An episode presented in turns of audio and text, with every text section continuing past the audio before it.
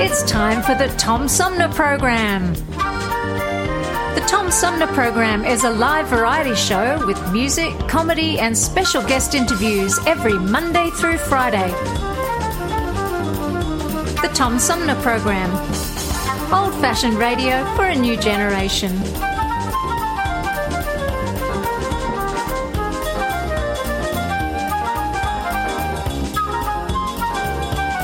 Theme music is Fruit of the Louvre, provided by flick composer producer Howard Eddy.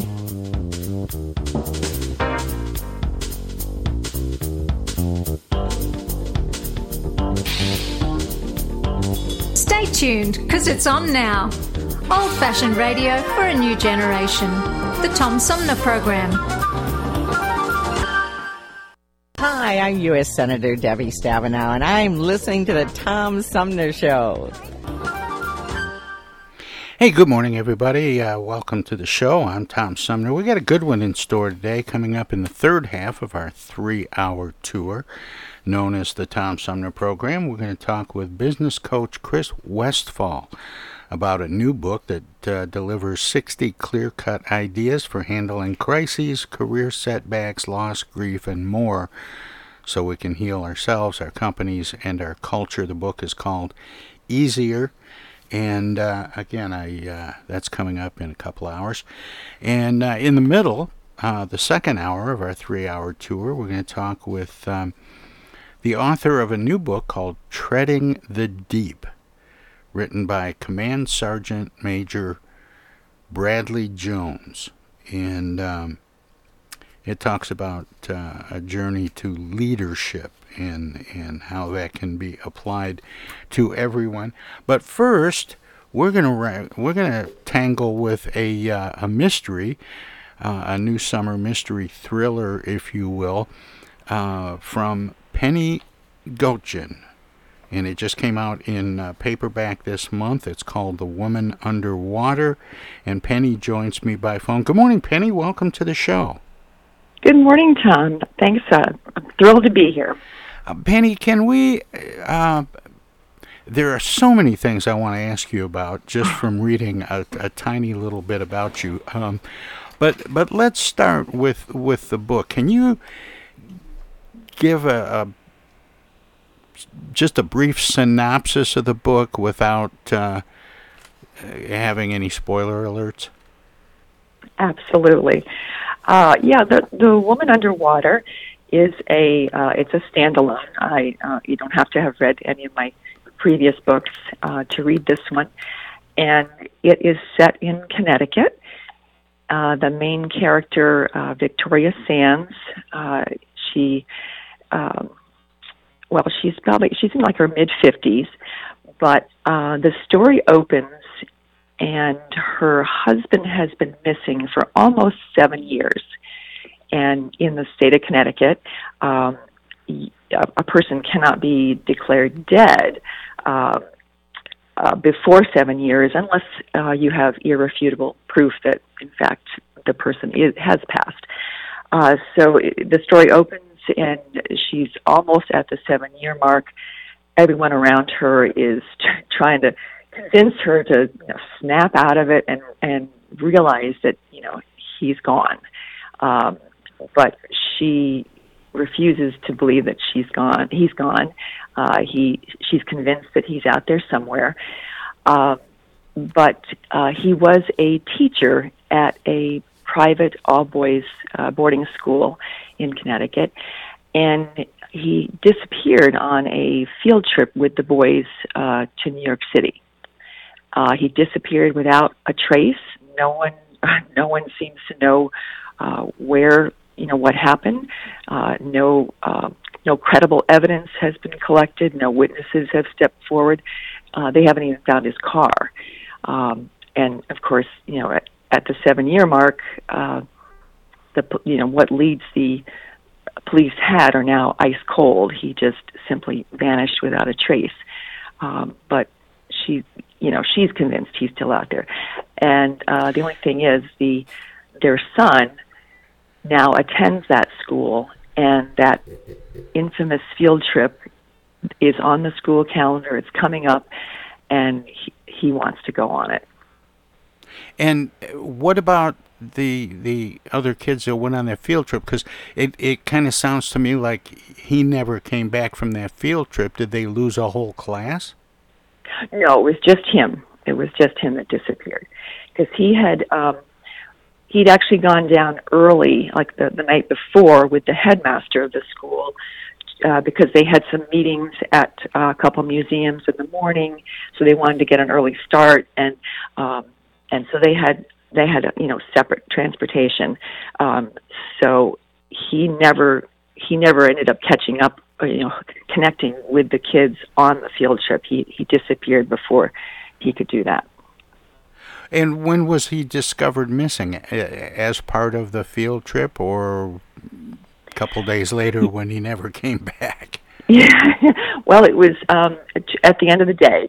Uh, I think when the headmaster went looking uh, for him in the hotel room, uh, his suitcase was still there, and uh, but he he was nowhere to be found. So it was at the end of the day.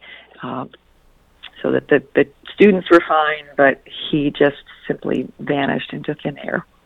Now you mentioned that this all uh, that this school was in Connecticut, and you mentioned mm-hmm. it a couple of times, and uh, yeah. it makes me wonder how important is the location.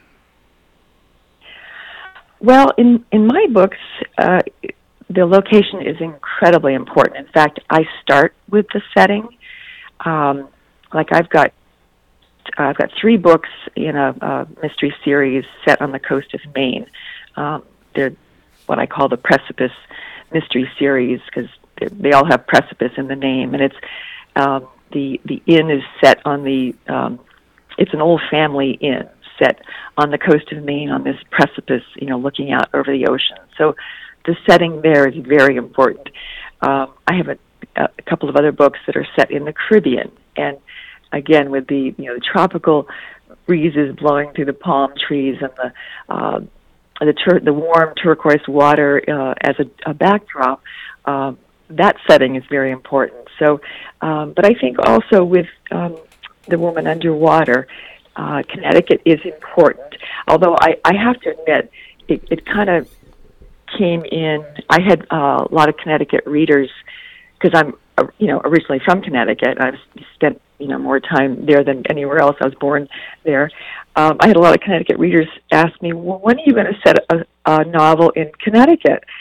So I thought, well, I really should. I should do that. So when I was, you know, I, I get my inspiration from the setting, and you know, when I got to thinking about, you know, where I lived and and uh, the town there and um, and what was around it and, and there is a private uh, all boys boarding school. In fact, our two boys went there, so um, so I've got a, a, real strong tie with that campus and and the feel of it, and it's it's this really cool. It looks like something out of Harry Potter, and um, because the the buildings are made out of uh, brownstone and it looks like a, a quaint English village. It really is is is quite something, and I think, in fact, um, several years ago, they were um, the uh, the movie makers were actually looking at the campus to as a possible setting for the movie, one of the movies. So it's just it's a very iconic setting, and it just it seemed like the perfect place to to you know to set a disappearance like this, and um, but yeah, I think you know, just the whole New England vibe. Um, you know, it, it's set in the in the fall, so you've got the, the the cooling temperatures. You've got the the leaves starting to change, and um, there's one scene where the um, where Victoria goes on a helicopter ride, and and you know, starting to see the the leaves changing. So, so I think you know, this one really needed to to be set in in Connecticut or at least New England um, to have that that feel of the you know the, the fall and and and the, the the private boarding school. It just it just all seemed to fit. It's just interesting, Penny, that you don't set all your books there. And and and the only reason I say that is because a lot of writers I've talked to tend to write um, to to place the stories they write in an area that they are extremely familiar with, that they, you know, grew up in or have lived a long time, because they know some of the landmarks and, and some of the local uh, uh, uh, urban legends and so on. Yes, and that that is true, and that's that's what I do as well. Um, there, uh, locals will notice a couple of landmarks in this one, but the other places that I've written about are places that are near and dear to my heart as well. Um, like the, the Maine setting for the Precipice series. Uh, my mother grew up in Maine, and my grandmother always, you know, lived there her, her whole life. And all of our um, summer family vacations, we would drive to Maine to visit my grandmother, no matter where we were living. Um, I mean, there were years where we were, we were living in Indiana, so we would take three days to drive to Maine, but we couldn't wait to get there to visit her. And then while we were there, we would take.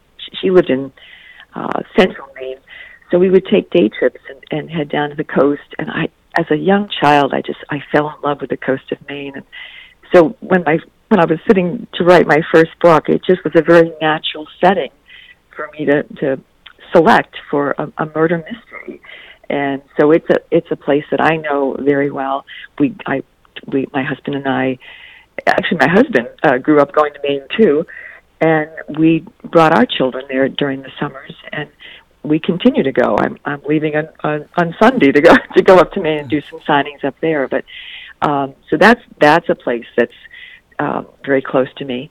And then the Caribbean setting, you know, we've, you know, over the years, you know, I early on I discovered uh, the Virgin Islands and fell in love, and we just kept going back year after year after year. And it was on one of those trips that I was starting. I always take my computer with me, or at least a pad of paper, when I travel, and so I happened to be sitting out on a on the the the patio or on the, the porch looking out onto the turquoise water and I was trying to write the sequel to my first precipice novel that was set in Maine. It just wasn't working. um, looking, you know, being in the Caribbean. So, um, but then all of a sudden, this other storyline just kind of crashed through my head, and and and it, the characters were some of the people I had um, gotten to know in uh, in on on St. Thomas. So I quickly I had a pad of paper on my lap, so I quickly flipped the page and just started jotting down everything that was you know I was uh, thinking of. And but then I had a dilemma. I had I was you know partway through this sequel to this uh, novel set in Maine, but then I had this really juicy. Uh, uh, you know, uh, Caribbean mystery that I was trying to f- figure out which one was I going to do. And when I came back to Connecticut to keep writing, it was the middle of winter, so I thought, okay, I I'd rather be writing about the Caribbean when, while I'm looking out the the window at the snow. So that's how that one, you know, kind of got wedged in there because sometimes the story demands to be written, and even if I thought I was going to write something else, it just keeps keeps after me, and and then I have to just okay, let me get this one down and. I can get back to, to the other one. So, but yes, to, to to your point, setting, you know, is very important in all my books, and um, and I do write um, about places that I just absolutely love. And and the, the next one that I'm working on is another place that I have fallen in love with, and that's Charleston, South Carolina. So, um, so that's that's to come. And where um, where do you live now? Uh, we we split our time between Connecticut and and South Carolina, but we we're mostly in South Carolina. Uh, like we're we're up here in Connecticut uh, for the summer, um, but I do go back and forth quite a lot. Uh, we you know we've got family here and and uh, so forth, but um, but we have we're now uh, officially South Carolina residents. In Michigan, we have a lot of people that go back and forth to Florida, and we call them snowbirds. yes, well, I guess I'm a snowbird now. uh, well, it kind of sounds like that. Um, Penny, I want to ask you about the uh, about the title of the book, but I have a break coming up here, and there's some other things I want to ask you about writing in general. But um, okay. can you stick around for a few minutes so we can talk some more? Yes, absolutely. I'd love to. All right. My guest is Penny Goat. Uh, let me say this uh, without stumbling.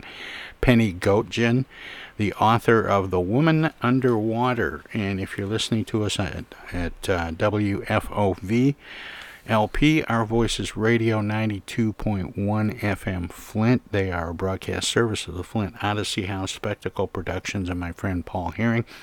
We're going to let them squeeze a few words in or do whatever they do when we go to break. If you're streaming us at TomSumnerProgram.com, we have some messages as well. So don't touch that dial, don't click that mouse. We'll have more with Penny Goetjen and the Tom Sumner program coming up straight ahead. Hello out there, everybody. It's me, Tigger. T-I-double-G-R. That spells Tigger. And don't forget to remember to listen to Tom Sumner program on account of because he's so bouncy.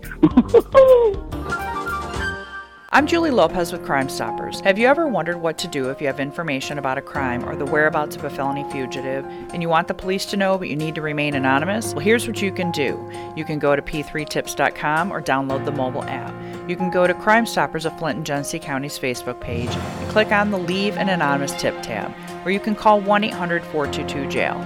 All methods are anonymous, and if your help leads to a felony arrest, you may be eligible for a cash reward. Remember, your voice matters. Our lives have been turned upside down by COVID 19. When a vaccine becomes available, it's critical that all of us get it. What we do as individuals will impact everyone's health, including those who can't get the vaccine. We won't get through this unless everyone takes part. Now is the time to get up to date on all recommended vaccines for both kids and adults. Experts say it's more important than ever for everyone to get their flu vaccine this year. And if you're older, you should get both the flu and pneumonia vaccines, since both illnesses can make COVID 19 even worse. Vaccines are available at a lot of convenient places, so be an example for friends and loved ones and encourage them to get vaccinated too. We all want to reunite, travel, and get back to school and work. But that means we all need to get on board. This is the time to do what's right for each other. Get vaccinated. It's our best shot. Hey, this is Tom from the Tom Sumner Program. Catch me and a gaggle of great guests weekdays on Our Voices Radio, WFOVLP 92.1 FM. You never know who might drop by. Joe By from the Blue Hawaiian. Dan Sterling. Congressman Dan Kildee. Alexander Zonjic. Actor, comedian Jonah Napodi. Woodrow Stanley. U.S. Senator Debbie Stabenow. State Senator Jim Ananich. Comedian Brian McCree. The unknown comic. Mark Farner. And Tom, I want you to know Tom's my friend. You, you've always got great questions, and you know the material, and you, and you care about it, and it's uh, it's that's impressive. Nice to be with you, Tom. And I admire you for reading all of that. I haven't read the whole thing. I've got willing to admit that. hey, Tom, this is my favorite interview always. You you it's like having coffee at the kitchen table with you. Tune in Monday through Friday from 9 to 12 right here on 92.1 of a kind and check out our website at tomsumnerprogram.com. Discoveries. They happen when we least expect them in places we thought we knew. And discoveries have a way of teaching us a little more about ourselves along the way. Welcome to Flint and Genesee County where up north meets down south. Home to Michigan's largest county park system and a vibrant culture. A place filled with discoveries we've yet to make throughout acres of beautiful lakes, wetlands, and woods, and in the diverse city beyond. Where the uplifting melodies of gospel choirs fill the air, where the work of renowned artists color the galleries and museums, where the fresh fruits and vegetables at the downtown farmers market awaken our senses and where the cultural center and planetarium broaden our view of the world. Let's spend a few days enjoying the wonders of Flint and Genesee County, where the joy of discovery is pure Michigan.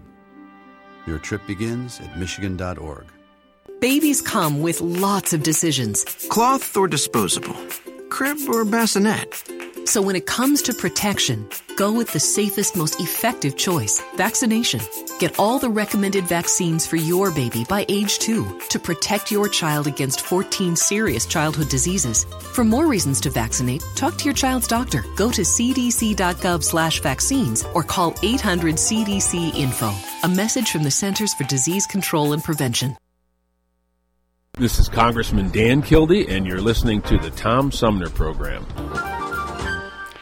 Hey, welcome back, everybody. We uh, continue um, my conversation with uh, mystery writer uh, Penny Goetjen, who uh, has a new book. Well, it's out in uh, paperback this month, A Woman Underwater.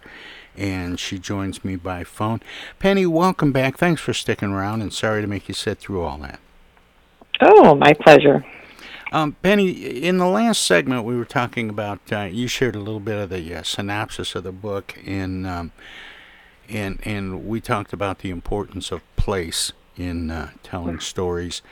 But um, I mentioned before we went to break that I wanted to bring up the title because when I first started looking into your book, and I saw that title and and, and kind of got the the gist that this was a story about Victoria's long lost husband, I automatically I thought he was lost at sea.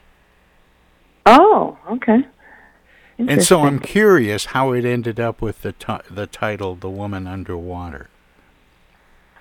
Well, throughout the book there are, uh, and, and it can have many meanings, obviously, but throughout the story there are different ways that she becomes underwater. You know, you can feel like you're underwater, uh, like when, when she first got the news that her her husband was missing.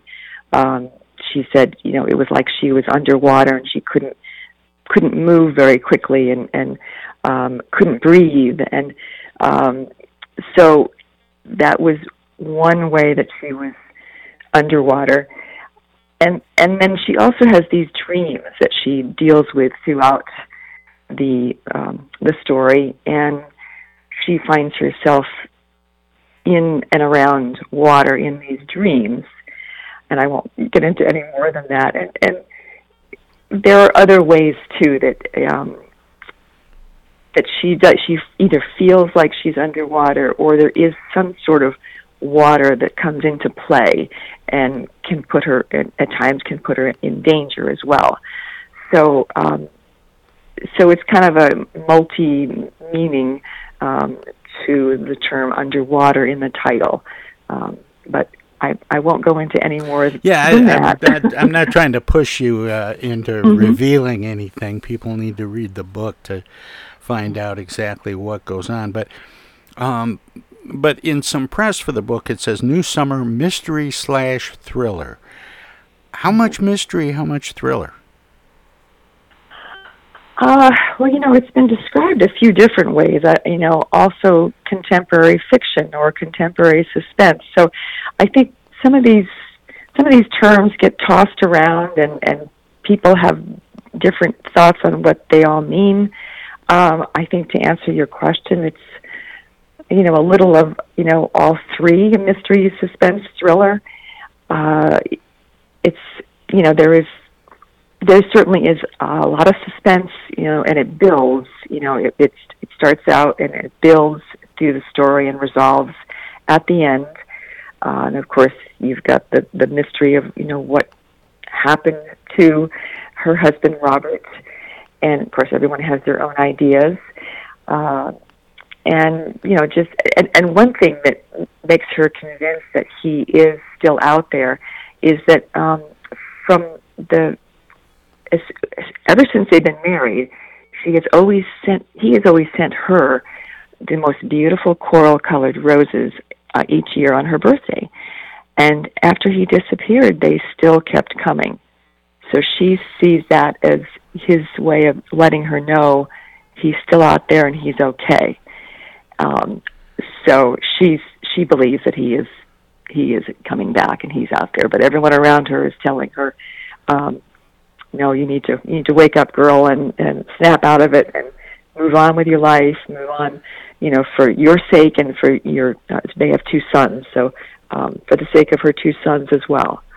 So, so I think it's it's kind of a few things wrapped up in you know few di- few different terms. You know, um, there. I mean, there are so many in the mystery category. There are so many uh, ways of describing a story, and sometimes you know people refer to it in different ways. Well, usually when we think of uh, mystery, we very very often think of murder mysteries or whodunits. Mm-hmm. And and this sounds uh, quite a bit different than that. Right. Yeah.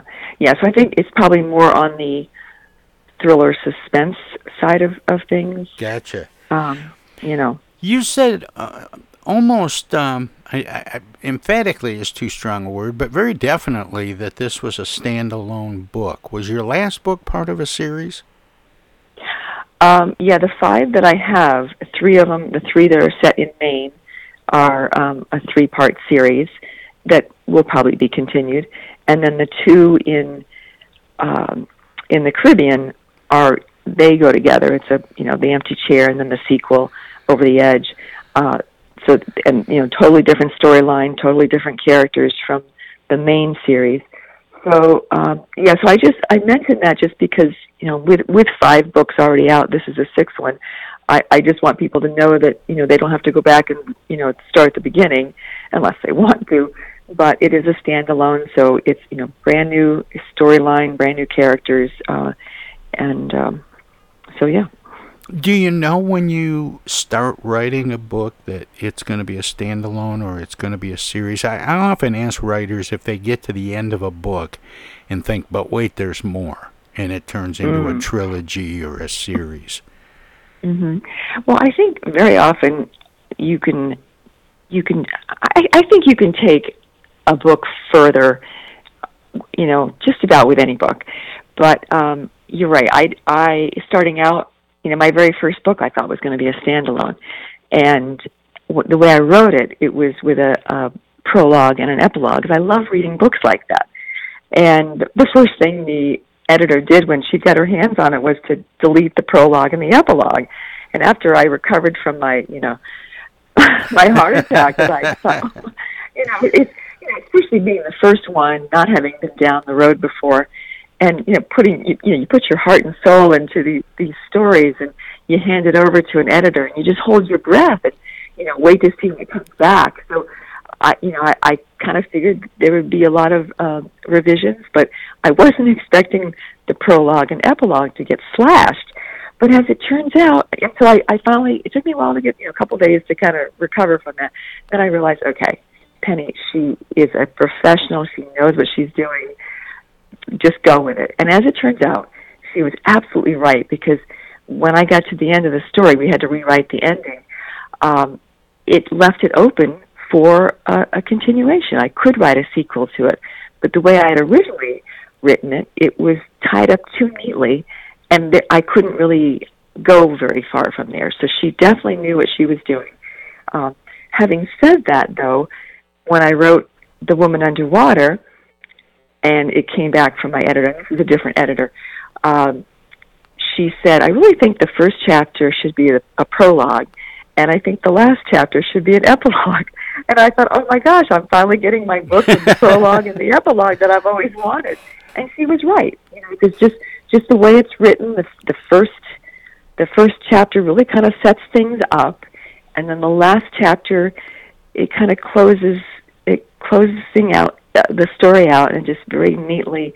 Um, I think I could still, I could, you know, pull out some characters and and do something out else, but it would be something that you wouldn't have to read this one to to read that one. So, um, so yeah, I, I, it's funny how this one worked out that I I, I got my prologue and, and epilogue, and um, so I don't I don't think it's at this point, I'm already, you know, working on the next one that's in Charleston, so I'm not really thinking about uh, continuing this one. But, you know, it's my subconscious kind of works on things without me knowing about it, and I'll have ideas pop into my head, and I think, oh, yeah, I could do that, couldn't I? And then that's the next the next book that's kind of on the the back burner that I'll I'll be um, tackling after that. So, um, you know, I I don't always know if it's going to be a standalone or you know uh, um, you know continuation or whatever a series.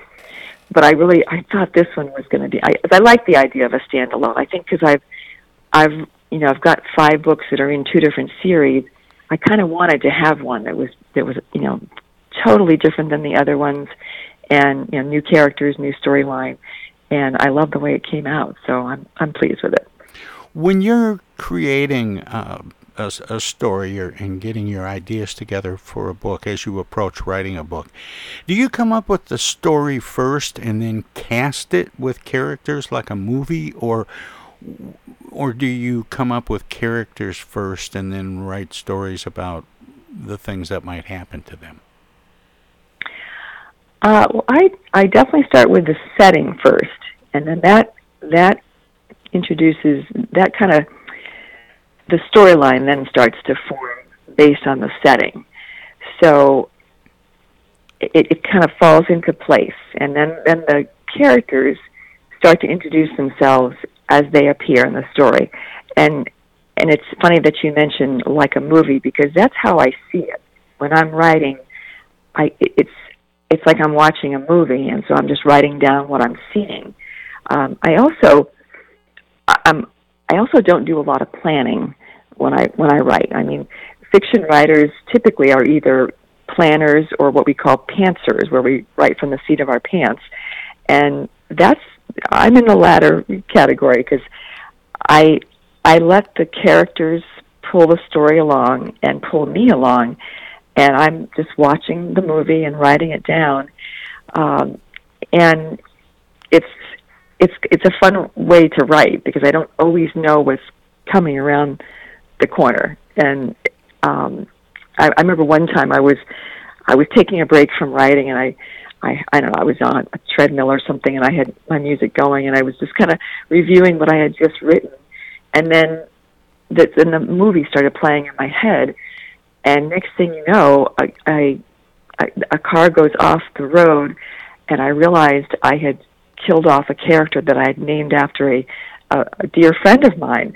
So I oh, gasped. No. I'm like, oh, oh no, I can't, I can't do that, you know. But it's just, it's funny. I didn't see it coming, but it, it that's exactly what needed to happen there. And so then I had to kind of do some backpedaling and figure out, you know, how do I, how do I explain this to my my, uh, my girlfriend that I just killed her off in the in the book. But uh, but it's it's just fun to write like that because you don't necessarily know what's coming. And I I honestly did try um, to. There was one of my books where I thought I'm going to be more organized. I, I'm going to write more efficiently this time. I'm going to write an outline. Well, you know, all through school when we'd be assigned something, you know, a writing assignment, I I loved having a writing assignment. I was I was the kid next to you who was you know, doing a fist pump under the under my desk because I was I'd much rather do a a writing assignment than get up and do an oral report. But um, I, um, I, I, but if you had to write an outline, you know, in school, I, it, I thought I was going to stop breathing before I got the outline created. But in, in all my wisdom, one of my books, I thought, okay, I'm going to write more efficiently. I'm going to write an outline, and it took me forever to come up with this outline, but I finally got it. And then, but then when I went to to sit down and start writing, my brain thought I'd already written the story, so I struggled to get that that story down on paper. I I will never do that again because clearly that's not how I how I write, how I create, and um, so I did try it, but it's, yeah, I I won't do that again. but, you know, I often ask writers if they write uh, to a um, to a schedule or if they if they binge write. Um, and and I get the impression that you're a binge writer, and and I always share with writers this quote uh, from an interview I heard with uh, um, Stephen King. It wasn't one of mine, sadly, but um, But they asked him, you know, do you write to a schedule or to a muse? And he said, oh, always to the muse. But fortunately, the muse always shows up about nine o'clock in the morning. oh, oh, that's awesome. Do yeah. do you write that way? Do you decide when you're going to sit down and do it? And and do you have like, I want to get this much accomplished, you know, however long it takes today, or or do you just does the story sort of take you along with it? I, you're right that I, I am kind of all over the place. I, um, I, in fact, I, I change where I where I write. I kind of move around the house, and um, but time of day is all over the place too. Uh, It, I could be writing late at night just because it's it's flowing. I'm getting it down, and I often do use a word count. I usually will set a goal for a word count, which I I, I need that just to have a, a you know a target to to aim for. But it could be it could be four in the morning that I'm writing is because my rule is if you know if my eyes are open like if i open my eyes and it's even if it's still dark out it could be you know four o'clock in the morning my rule is i have to go downstairs and find my laptop and get back to writing go go pick up where i left off you know the night before or whatever and just keep going um i might need a nap later on that day but but i just you know i just have to keep at it and uh, i i just i'm not a schedule person i really have to I need variety. I need, I you know, in, in when I write, where I write, and and I, and that's how I'm. I that's how I work. It's how I can be productive, and you know, thank goodness my husband is so understanding and so tolerant of his quirky uh, writer wife. But you know, he just he just you know lets it happen, and and uh, and. but yeah, I'm, I'm I'm all over the place. Are you in a position where you're able to um, write full time, for lack of a better way of describing it? Yeah, yes, I am, which is which is really nice. It's nice to be able because because it really has become a full time job, and it's not just the writing part of it. That's the thing. It's you know so much more than that. I mean, social media is such a big part of being a writer, and and um, and but the but the upside is it's, a great way to stay connected with readers. You know, years ago, you know, writers didn't have that way to to stay in touch, and it's pretty exciting to you know you don't have to wait for a letter to show up. You, you connect with um, social media, and so that's great. But it's you do have to stay on top of it, and uh, you know, with the launch of The Woman Underwater, there was you know weeks ahead of time. There were a lot of you know social media posts, and I finally got smart enough to um, hire a social media manager to help me with it, and she's been you know very talented, very very organized, and and just she's been great to come up with the graphics and and um, so forth, and, and I, then I'll you know add my my uh, text to it, my my wording. Um, so that's helped a great deal because you can't you can't do it all. You know, you you my my thing is you you got to stick with what you do best, and then hire other people to do what you either aren't good at or you don't want to do, and then you can really focus on what you're you enjoy doing and, and what you're good at. So I try to stick with the writing, um, but it does take it takes a a village to to you know uh, kind of keep me uh, focused on the other things too that need to be addressed, and, uh, which is which is that reminds me of uh, Mary Higgins Clark before she passed away was on my show a few times. Oh, love and her. and um, she talked about being kind of a luddite. She just wasn't real tech savvy, and yet in some of her books, there's you know some technology that goes on. And I said, "How do you how do you manage that stuff?" And she said, "I got a guy." yeah, yeah. Sometimes you just have to have a guy Yeah. or a gal, you know. Yeah, and, she uh, says, "I got a yeah. guy." That's Uh, great. Good for her. Yeah. Oh, and, yeah. and I, I, it was interesting. I, um, you know, I, I, I imagine that other writers have told me that they do a word count. Uh, often, I think of um, uh, maybe they just communicate it in pages sometimes. Um, but it's it's it's funny because only writers count words. And and I was talking with uh, Debbie Macomber, and I asked her if who she thought had more books, her or Stephen King. And she said, Oh. I think I have more titles, but I think Stephen has written more words. oh. and, and I thought she did the math on that, you know. yeah. I think so. Well, you mentioned uh, naming a character after a friend and then killing them off. Um, Mm. do you, do your uh, friends and, and family, do you base characters on people you know, and and are people uh, always a little concerned around you sharing certain information, afraid that it might end up in a book?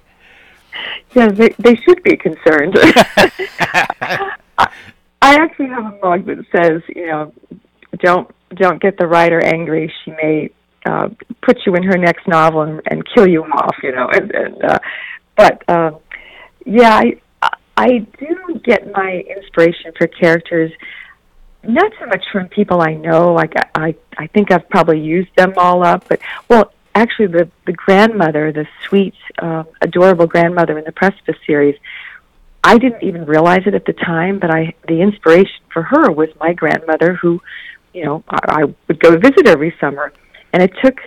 I think I was a couple books into the series, and I was talking with somebody about it, and it dawned on me that I had I'd really based that character off of my grandmother. Seems kind of obvious, but it didn't it didn't occur to me. Um, but other other characters I often get from just complete strangers.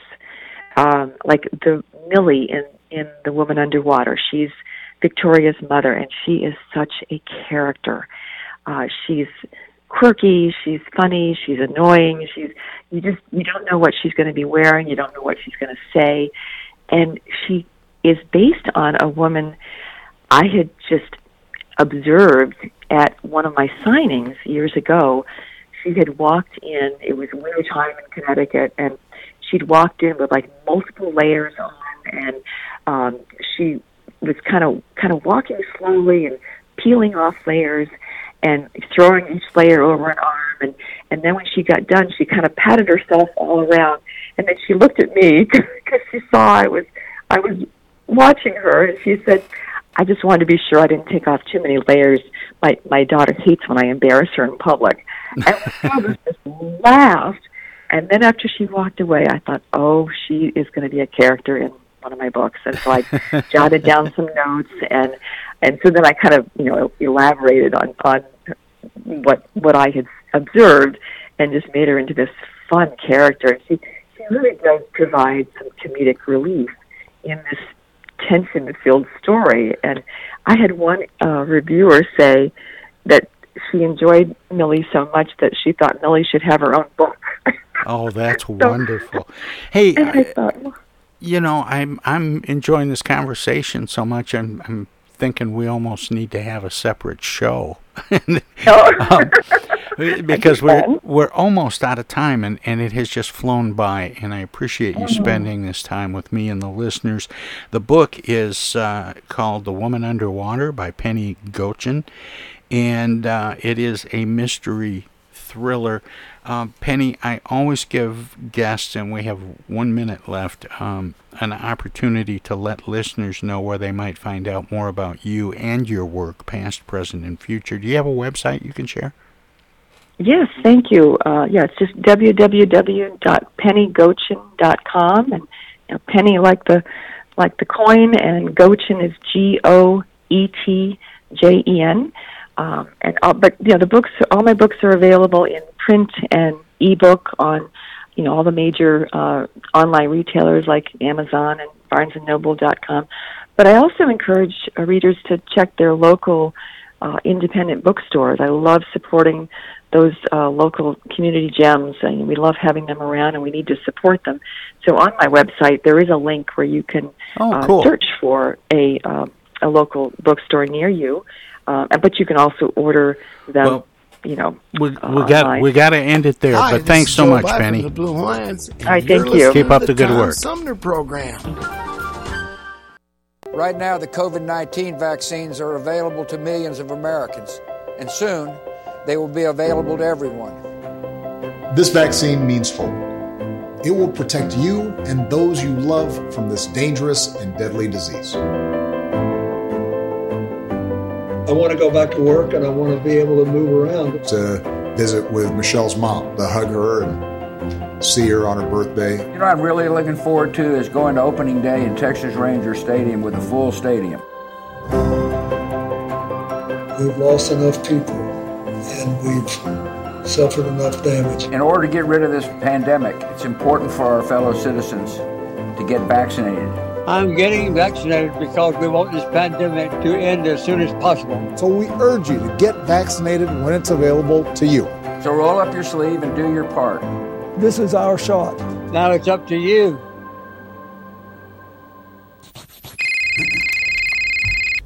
Hello. Speaking. Oh, dear. Honey, our car warranty is expiring again. So soon? It just expired last week. You don't even own a car. Not now, Dana. Your father's on the phone. Hey! Mom and Dad, you're being scammed. It's a robocall. Scammers are using new technology and clever tactics to make more and more calls that look legitimate but are hard to trace. They can make it look like they're calling from any number, even from numbers of people you know. My robocall crackdown team is working with state and federal partners to stop the robocalls for good, but I need your guys' help. Don't trust your caller ID. Verify you're really talking to the person whose number appears when your phone rings. And if you accidentally answer a robocall, hang up right away. Engaging in conversation will only lead to more calls. Use a call blocking app on your cell phone that stops robocalls before they interrupt your day. And if you do get a robocall, file a complaint with my office online at mi.gov slash robocalls. And mom, dad, please do not give your information out to these scammers over the phone. They're just trying to trick you. Well, at least they call. No, I get it, you're busy. But you know, Janine's daughter is a doctor. She calls every week. A doctor. I'm Michigan Attorney General Dana Nessel. Visit mi.gov slash agcomplaints for your connection to consumer protection. It's 2022, and this year the Tom Sumner program begins its 15th year. It would not be here without support through the years from individuals and organizations like these. Seth David Radwell, East Village Magazine, Flint Institute of Music, Hello, I'm Maestro Ricky Di Flint Community Schools, MTA Flint, Flint Comics and Entertainment, Hamady Complete Food Center, the Flint River Watershed Coalition, W.H. Wisecarver, the Genesee County Road Commission, Sloan Museum Auto Fair, Thomas Appliance, the Genesee Health Plan, Swiftlet Technology, Mott Community College, Pure Michigan.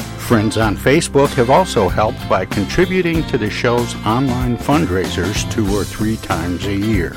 If you would like to help the Tom Sumner program continue to thrive by becoming a sponsor, send an email of interest to tom at tomsumnerprogram.com. Add your name to the list of supporters, past, present, and future.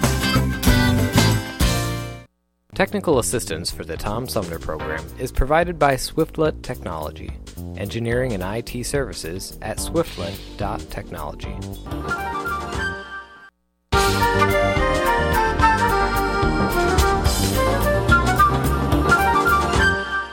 Hey, this is First Ward City Councilman Eric Mays, and you're listening to the Tom Sumner Program. Welcome to this presentation of the Comedy Spotlight on the Tom Sumner Program. I'm seven years old, standing up in my crib.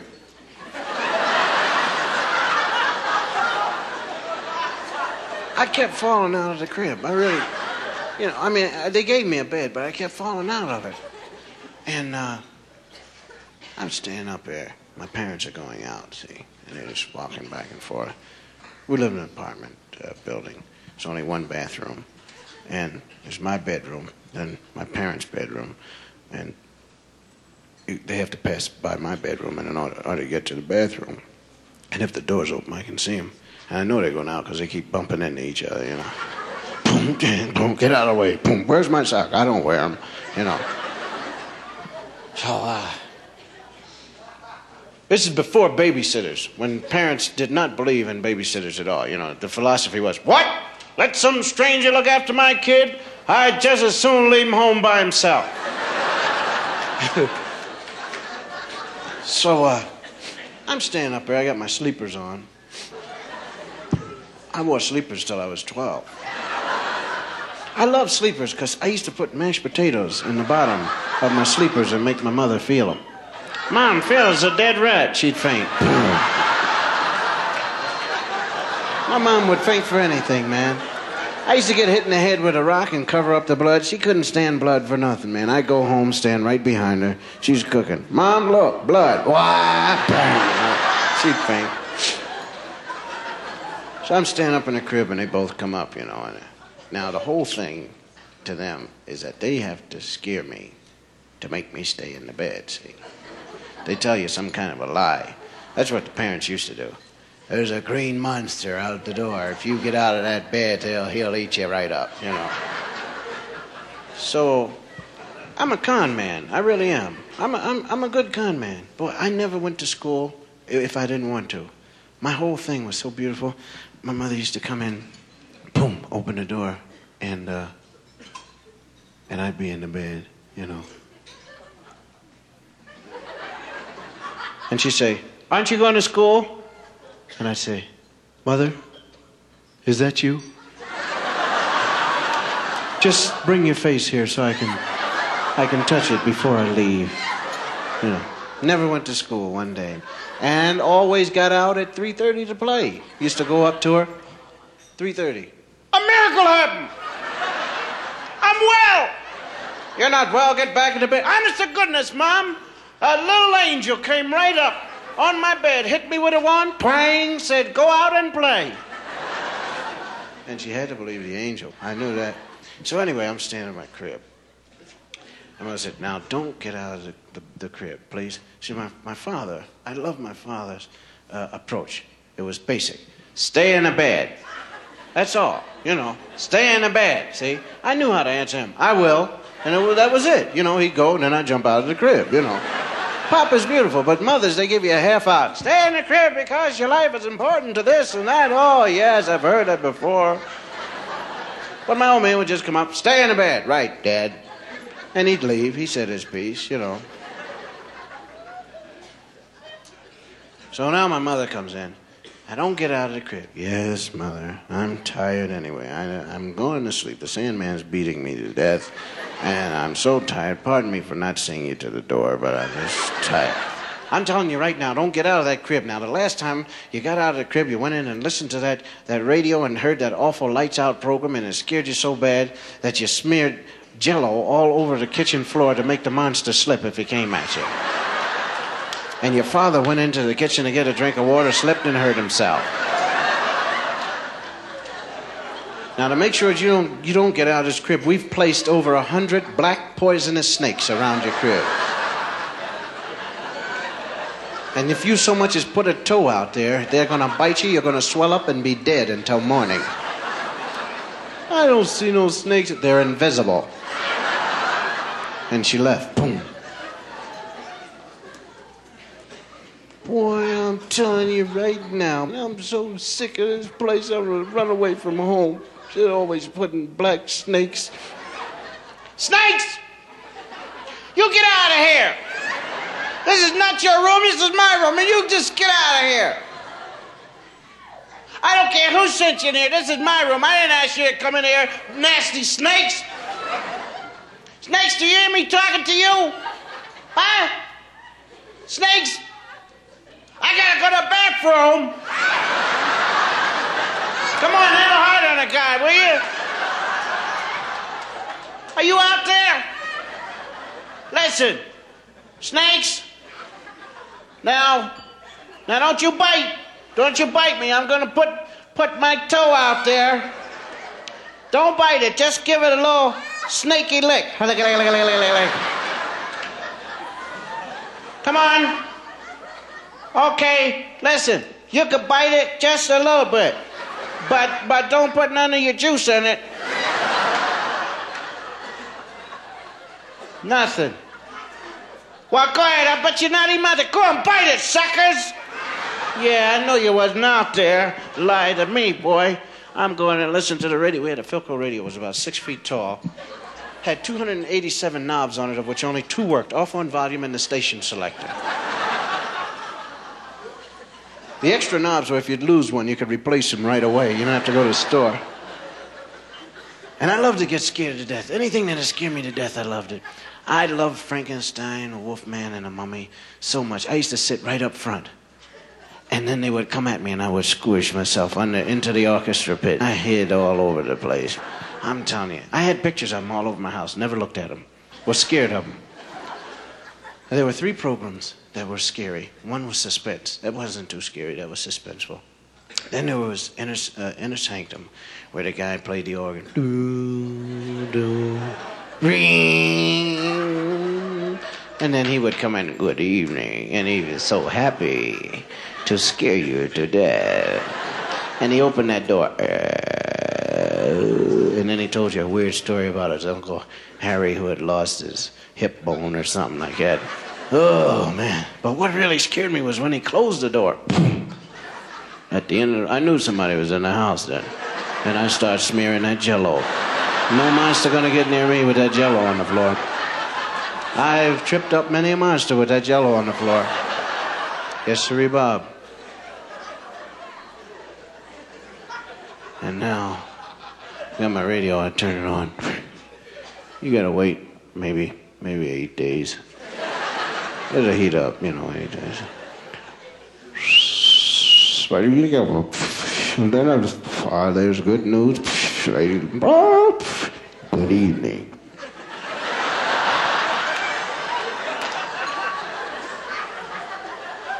That's the guy.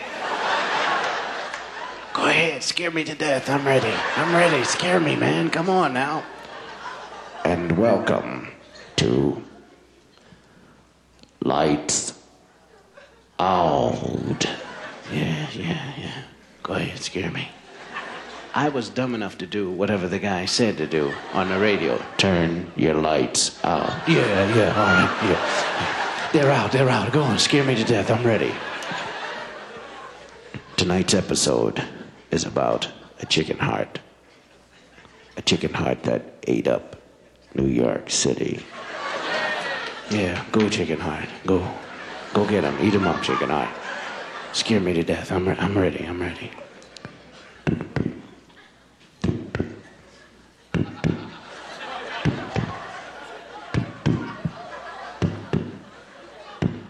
The chicken heart was kept alive in a laboratory in a vat.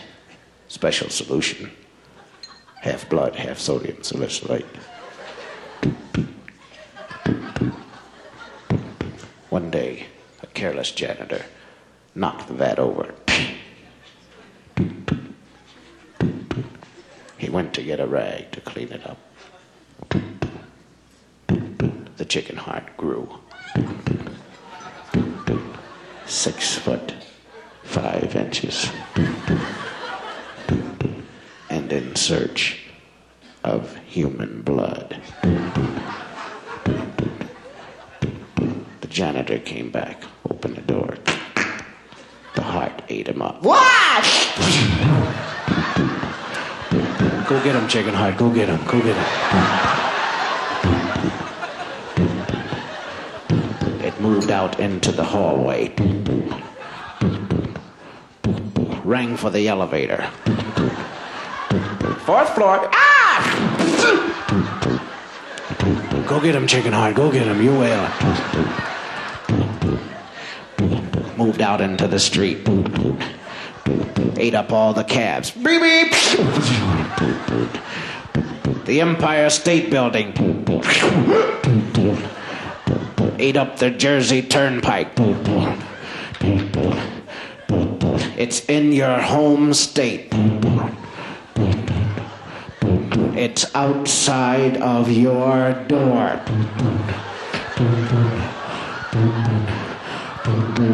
It's going to eat you up. Oh, I got my jello star smearing it all over the floor. Get out of here, chicken heart! I set the sofa on fire. You won't come near smoking fire and jello. My father came in the house and what's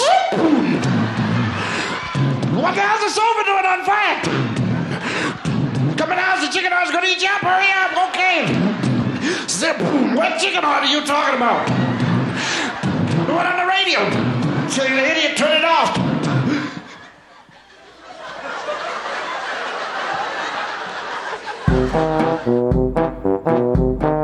This was another comedy spotlight on the Tom Sumner program.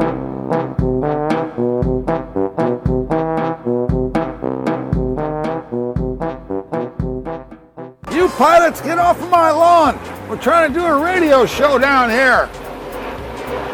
It's a Tom Sumner program, don't you know? Go on. Go on, get out of here.